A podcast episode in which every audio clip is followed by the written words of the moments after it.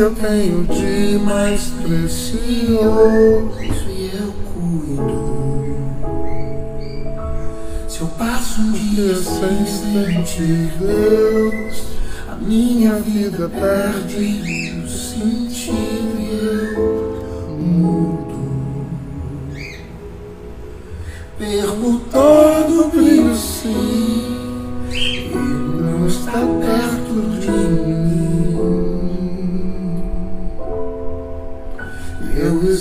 só pra ser de Deus, nada mais. Eu existo só pra ser de Deus, nada mais.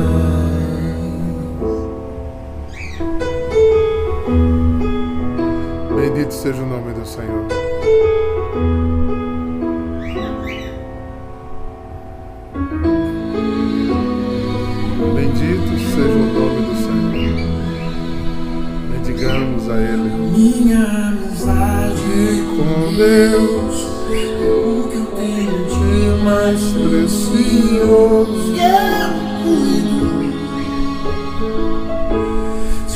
Passo o dia sem sentir Deus, a minha vida perde sentido.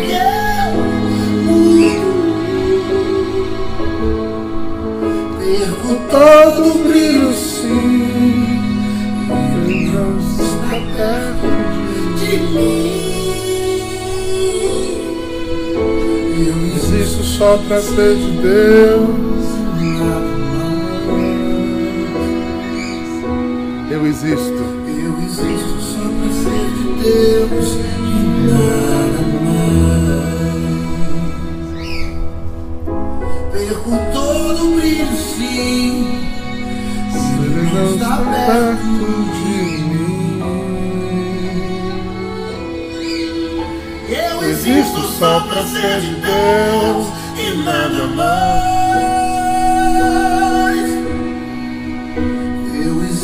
só pra ser de Deus. Nada mais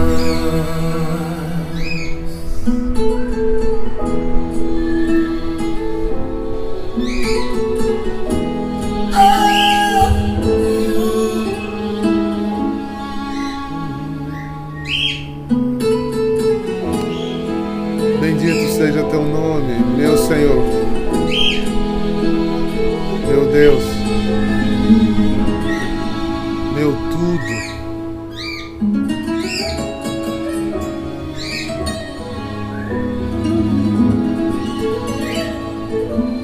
Quero te louvar sobre todas as coisas. Deus nada mais. Eu existo só pra ser de Deus nada mais.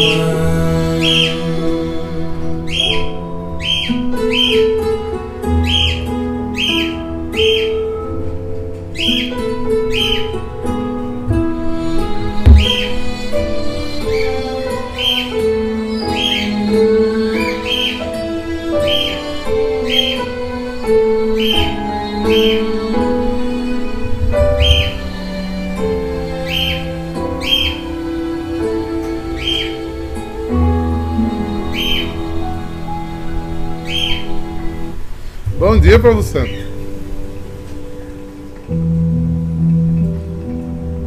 Eu vi um- uma irmã dizer aqui que ama essa música. Essa música é muito oracional, né? Foi muito inspirada. É. Eu existo só para ser de Deus e nada mais. É. Se o tema da semana. Se a gente for entendendo, olha. A 17 semana. O caminho foi o Pai Nosso, né? Então, descobrir é, na oração essa intimidade. Aí, é, essa semana Deus nos chama a sobrevoar nossa vida e a ressignificá-la, a perceber o tempo, a existência, o que realmente temos, o que não temos. Avaliar aonde estamos colocando essa existência, esse estado de alma e de vida, né? Por quê? Porque nós somos seres que na vida podemos nos perder com muita facilidade. E aí começa a semana, né? De propósito, ela coloca logo a multiplicação dos pães. É um Deus que quando é Jesus quando vai, que sabe da morte de João Batista, se afasta com os discípulos, talvez para viver seu luto, sua tristeza, sua dor. E nessa encontra muita gente precisando, e o texto vai dizer que ele cura pessoas, ele ampara pessoas, ele dá vida, restaura, mas de repente faltava mais ainda, as pessoas estavam com fome de comida. E Jesus dá comida material a eles.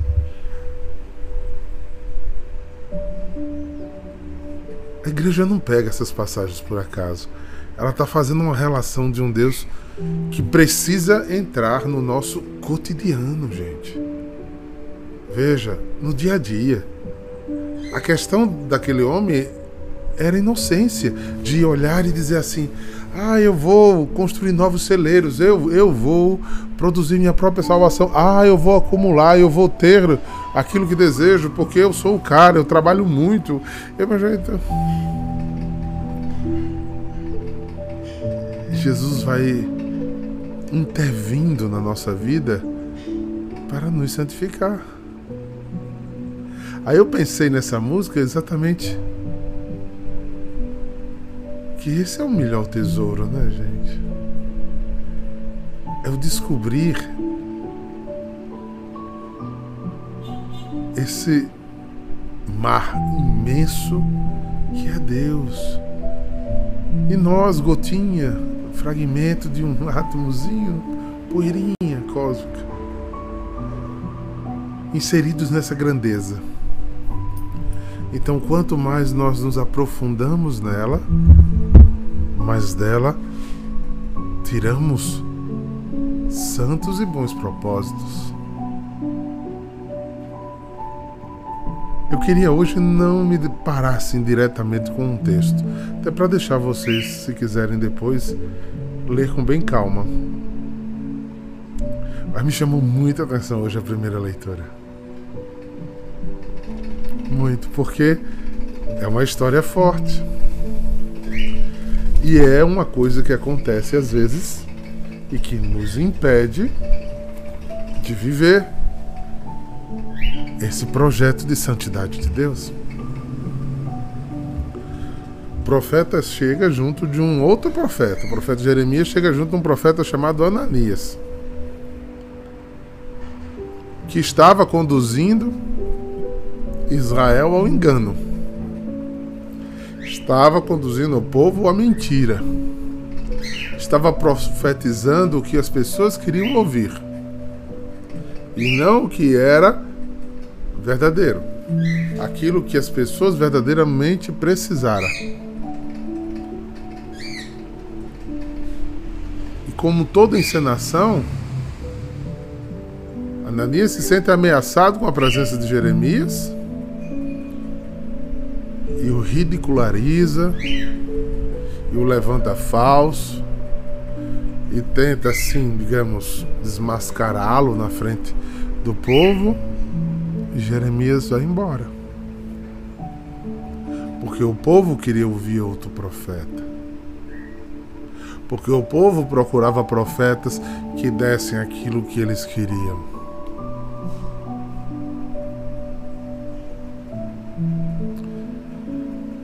Mas o Senhor Deus, no tempo certo, manda Jeremias de volta. Manda e manda profetizar pesado. Que em um ano ele ia morrer e que Israel ia permanecer onde estava, no cativeiro. Em sete meses o Ananias morre. Israel não sai da Babilônia. Nabucodonosor continua dominando o povo de Israel, que não escuta a voz de Deus de verdade.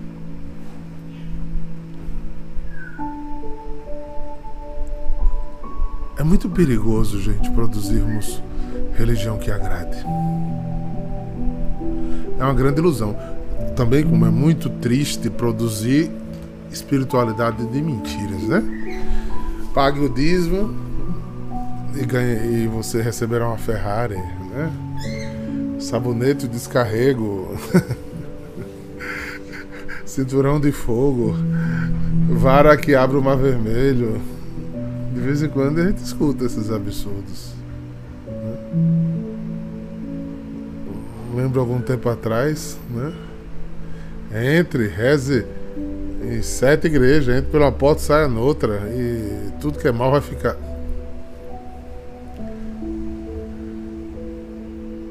Adivinhação não vem de Deus, gente. Queríamos um Deus mágico que fizesse mágicas.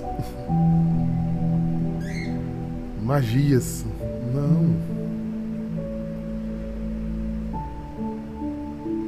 Nós temos um Deus que quando quer fazer milagre, ele faz. Mas é segundo sua vontade. E faz com plenitude, e faz com graça. Alimenta seu povo. E no capítulo esse é o capítulo 28 de Jeremias. No capítulo 29, depois de um bom tempo, ele manda Jeremias lá de volta. Ele agora vai dizer ao povo que eu vou tirar eles. no tempo dele. Sem enganação. E tirou. Então, gente, é muito importante a gente ver aquelas duas realidades. Aqui eu falei quinta, não, sexta e sábado, era de crer no milagre, mas então, estar com o coração na vontade de Deus é uma dádiva. É uma dádiva.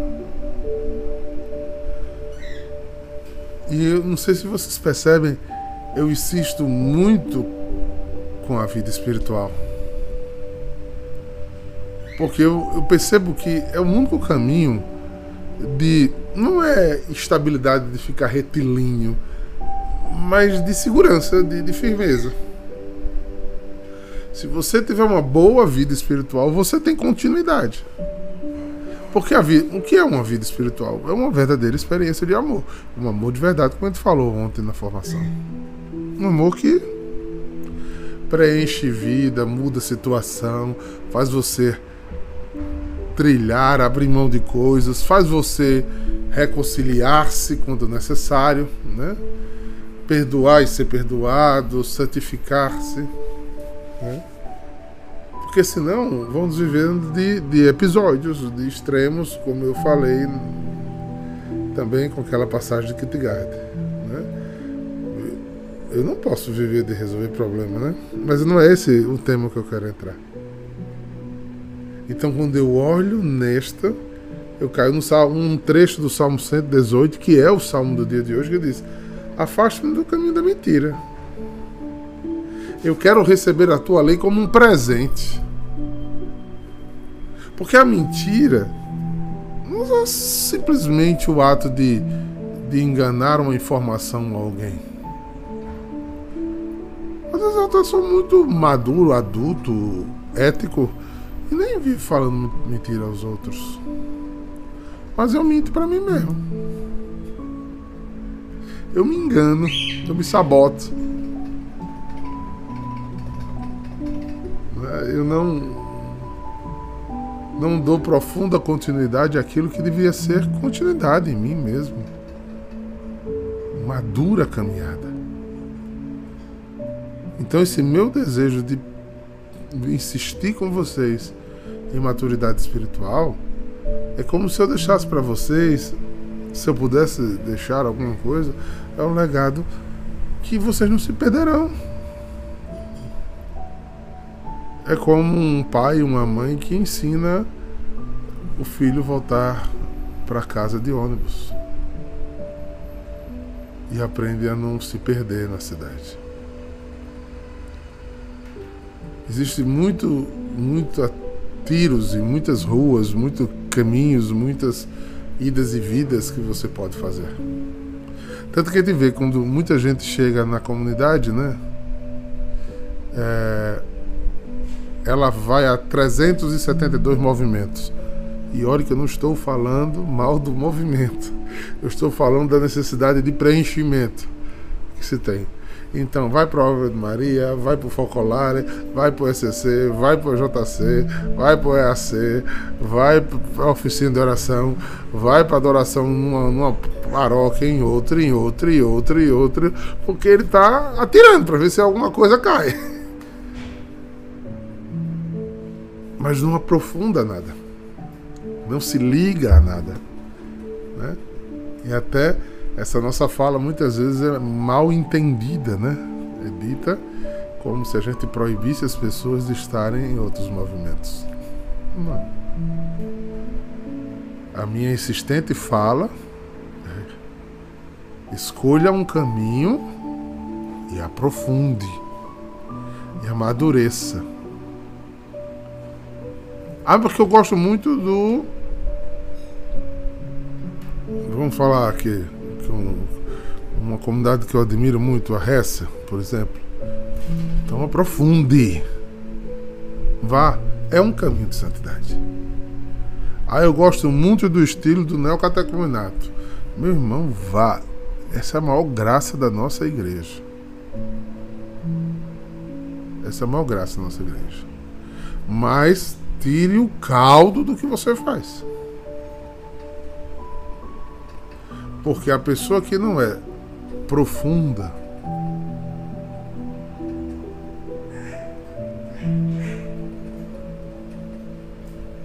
a pessoa que não é profunda, não tem raiz, ela é facilmente enganada. Se essas pessoas que Jeremias conta aqui estavam ouvindo o profeta Ananias tivesse profundidade, não tinham caído no conto de fada de um falso profeta. Então não existe outro caminho, gente. Nós somos católicos apostólicos romanos. Aonde você quiser caminhar, vá a fundo. É esse meu pedido. Aí, infelizmente, como diz Lacan, né? A gente sabe o que diz, mas não sabe o que o outro escuta. E o que, que acontece? O diácono proíbe, né? ou é da adoração ou é de outro movimento. Ainda tem outro medo aí nessa história toda. Tem gente que vive tanto na igreja porque não quer viver em casa.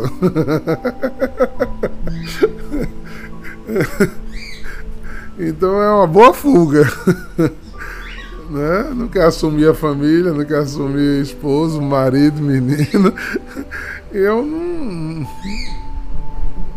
Orar e trabalhar. A gente tem que rezar sim. Mas depois a gente tem que voltar. Cuidar daqueles que, que Deus nos deu para cuidar. Curtir, brincar, estar junto, perceber. Os casais precisam ter tempo para ser casal. Casal precisa namorar, precisa fazer jantar romântico, precisa sair.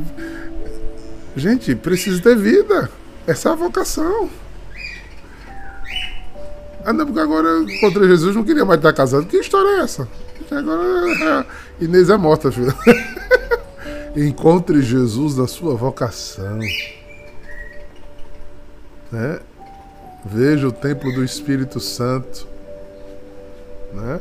Veja o templo do Espírito Santo que está no outro, naquele ao qual o Senhor confiou partilhar a vida. Santifica é o grande exercício. De volta, o meu bom proceder Eu já disse isso algumas vezes, mas já que o assunto está entrando, eh, faz uns dias que o Espírito Santo está só botando coisa que eu não ia, não estava na programação para dizer. Você conhece a desorganização interior de alguém até pela gaveta, pela sua casa, pela sua sujeira, pela sua desorganização.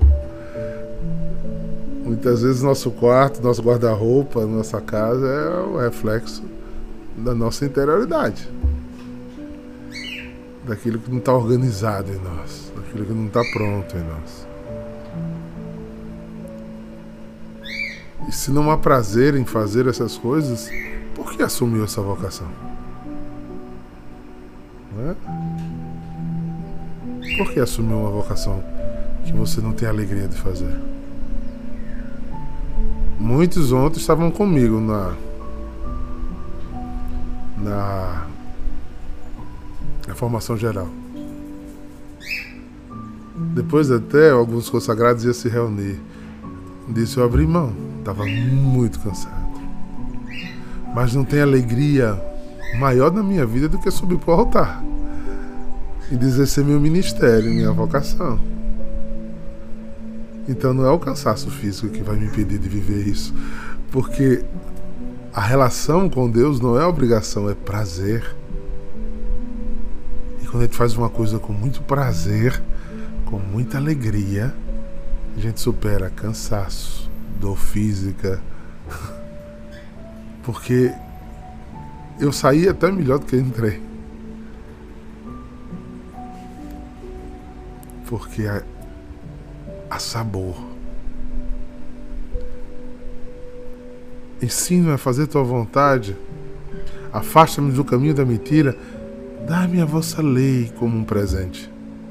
Não retirei vossa verdade dos meus lábios, pois eu confio em vossos justos julgamentos.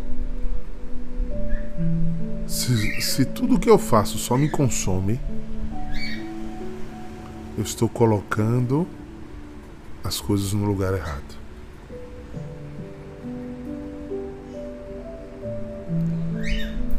Vou dizer uma coisa.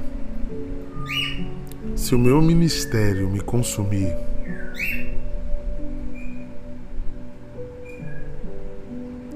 eu estou servindo a minha vontade.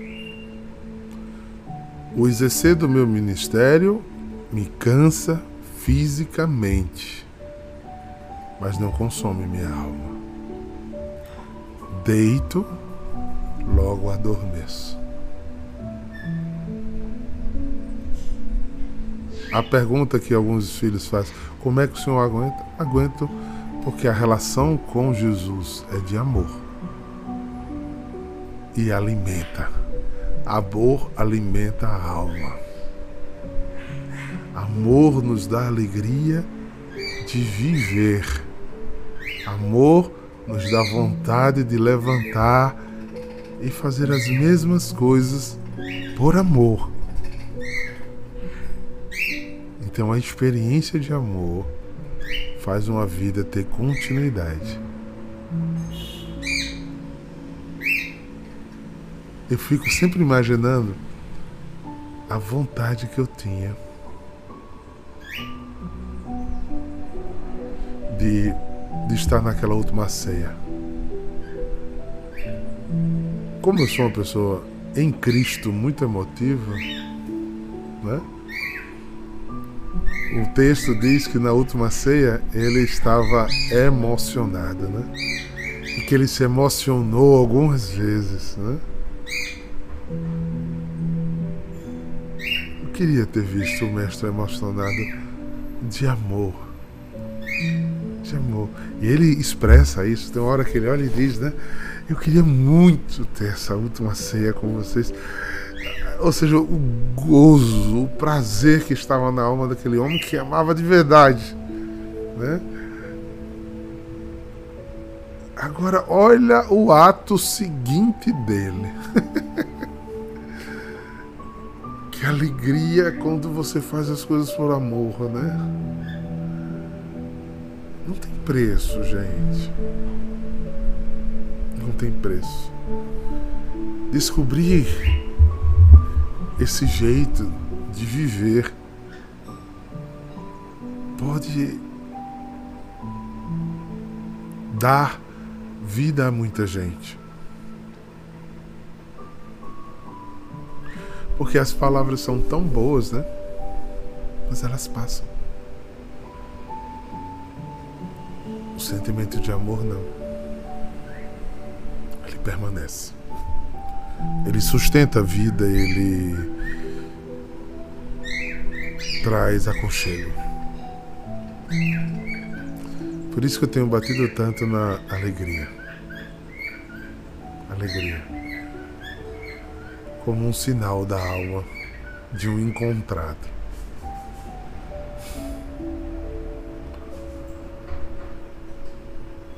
Aprofunde suas experiências de amor. Que isso estará, por consequência,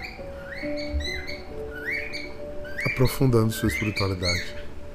Eu lembro que Ranieri Cantalamessa, cardeal Ranieri, cardeal Dom Frei, Ranieri Cantalamessa, quando teve a efusão do Espírito Santo, ele já era Ranieri Cantalamessa. Ele já era doutor em teologia que ele era. Ele já era padre. Ele já era formado. E é das coisas que ele disse, a experiência da efusão com o Espírito Santo, aquele ato de amor de Deus por mim, de mim para ele, me fez fazer as mesmas coisas que eu fazia, sendo com um brilho diferente. Às vezes você vê, né? Um casamento de alguém está em crise, você trabalha, a pessoa volta, ela volta a fazer as mesmas coisas, sendo que com um brilho diferente. porque reacendeu a chama do amor. Então manter essa, essa questão do amor na ativa é que faz a diferença. Ela é inclusive um vedume ao seu coração. Você pode até se entristecer com coisas. Isso é, esse primeiro semestre, né? Estamos agora no dia 1 de agosto, fechamos um semestre, né? Eu tive duras perdas, eu tive muitos desgostos, eu tive muitas tristezas. Tive dias de chorar, de tristeza, de dor. Mas o amor de Cristo foi um alimento. Ela é esse como é, não existe, parece. Eu não sei se aqui. Eu dou muito para para Sayuri quando ele vai fazer um tratamento, né, de verme nela, você passa dois dias dando antitóxico, que é para proteger, né? É um protetor né, do fígado para ele aguentar. O amor é esse, protetor. Porque não é que você se torna insensível ou, ou alheio à dor. Não, a dor chega, bate, bate no seu rosto. Você balança, né? Você senta, você entristece. Mas aí o amor volta como uma vozinha. Eu tenho muito essa figura da minha avó, né? Minha avó era uma mulher de muito aconchego, né? Ela tinha uma coisa de um abraço gostoso ela tinha. Quando ela via você um pouco abatida, ela tinha aquele jeitinho. Olha, tem um abraço, sabe? Aquela coisa de aninhar você assim, né? De fazer uma comidinha que você gosta, de, de, de dar um cafunézinho. E é uma das coisas que. Deve ter sido, Dudu. Mas o dela era muito melhor. e Aí ela, aí você adota ali, mas sendo que você sente assim, né? Esse aconchego, você sente esse aconchego. E é nessas horas que a gente percebe que se sua relação com Deus é tudo que você tem mais de precioso, quando as noites, as tempestades, os barulhos, as injúrias, as coisas acontecem, aí você fica ali e aquele abracinho chega, aquela coisa boa chega e você sustenta e você parte e você vai, né? E você segue. Porque ele está com você. Então, eu vi que uma, uma filha aqui no YouTube botou, né? Que eu queria deixar como herança. É, eu queria que vocês aprofundassem cada vez mais essa experiência de amor, porque o resto passa, gente. E no mundo, a vez de, de ter aflições, a gente precisa disso, senão a gente vai viver de gangorra, ora tá forte, ora tá fraco, ora caminha bem, ora se dispersa, ora troca, ora saborias o mundo demais. Não tem um equilíbrio da caminhada, não tem uma forma é? Ou é um, é um camaleão. Eu tenho muito medo de cristão camaleão. O que é cristão camaleão, diácono? É que a, depende da companhia que ele está, ele se transforma em outra pessoa. Se ele está com os amigos de infância, ele é um. Se ele está no trabalho, ele é outro. Se ele está na comunidade, ele é outro. Se ele vai para um show de rock, ele é outro. Eu preciso ser em adoração em todos os estados da minha vida. É ao contrário das pessoas é que me verem diferente. E eu puder ser o aconchego de Deus, o sinal de Deus, porque. Mas eu não posso. Isso não é uma coisa que está aqui. Entendam? É uma coisa que tem vivido aqui. Porque o rosto transmite que o coração está cheio. Ah, não. Quando eu chegar, eu vou visitar a casa de Gustavo. Gustavo chamou uns amigos dele. Eu vou, então lá eu tenho que ser um diácono bem comportado. Não adianta, gente. Eu tenho que ser o mesmo diácono da, da minha cozinha. Eu tenho que ser o mesmo diácono na comunidade, na casa de Gustavo. Não adianta. Porque o que for falso, São Paulo disse, é como um símbolo que retine. Parece bonitinho, mas não causa fruto nenhum. Porque você pode passar uma noite calada numa casa de alguém que você nem conhece. Aí, mas a pessoa, quando você sair, vai dizer: Mas aquela pessoa é diferente. Ela tem uma paz. O, o olhar dela, o jeito que ela, que ela cumprimenta. Isso está aqui dentro. E tem que ser experiência de verdade. Senão não vai, gente. Não vai. Não, é, não vai. Por isso você tem que cuidar da vida espiritual. É a qualidade da oração. É a qualidade da relação de amor que me faz um cristão de verdade. Que me faz um cristão capaz de amar os meus inimigos, de beijar a mão daqueles que nos ofendem, de perdoar porque é perdoado de dar sem estar preocupado em receber. Porque você só dá porque você tem. E o que você tem mudou a sua vida. É por isso que Jesus diz que é pelos frutos, queridos filhos, que a gente conhece a árvore. E a gente confunde, a gente lê essa leitura assim é por não errar que a gente conhece a árvore, não. É pelos frutos. E o fruto é consequência de erro, de acertos, de condução, de construção. Não é perfeição. Perfeito só tem um. Bom só tem um. O nome dele é Iavé, Jiré, Deus forte, imortal.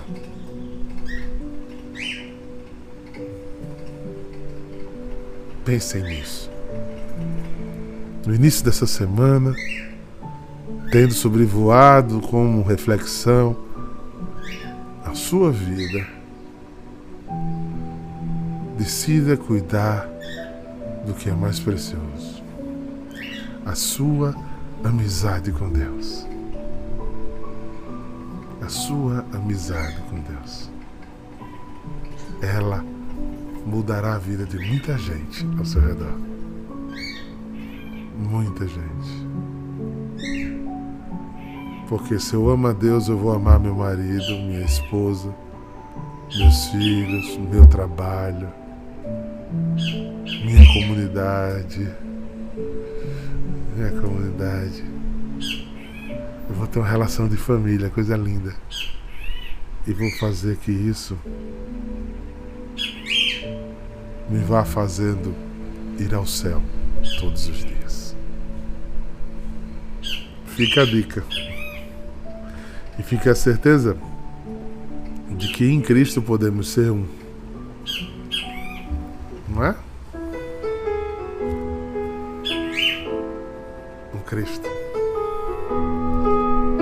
Podemos ser mais. O nome dele é Deus que salva. Que a salvação entre na tua casa. Vá para o seu trabalho. Esteja no seu trabalho, Renata. com você, Jô, com você, Lara. Seja no seu café da manhã, Tiago e Anne. Seja na casa da adoração, no dirigir de Daniel no trabalho de Bruno Ramalho, de Ney. E que tenha brilho, alegria de ser escolhido por Deus e de provar esse amor todos os dias. Eu nasci para ser de Deus e nada mais. Só para ser de Deus. Que esse shalom te acompanhe, te sustente te faça uma estrelinha que coloca todos os seus talentos a serviço dele. Em nome do Pai, do Filho e do Espírito Santo. Shalom!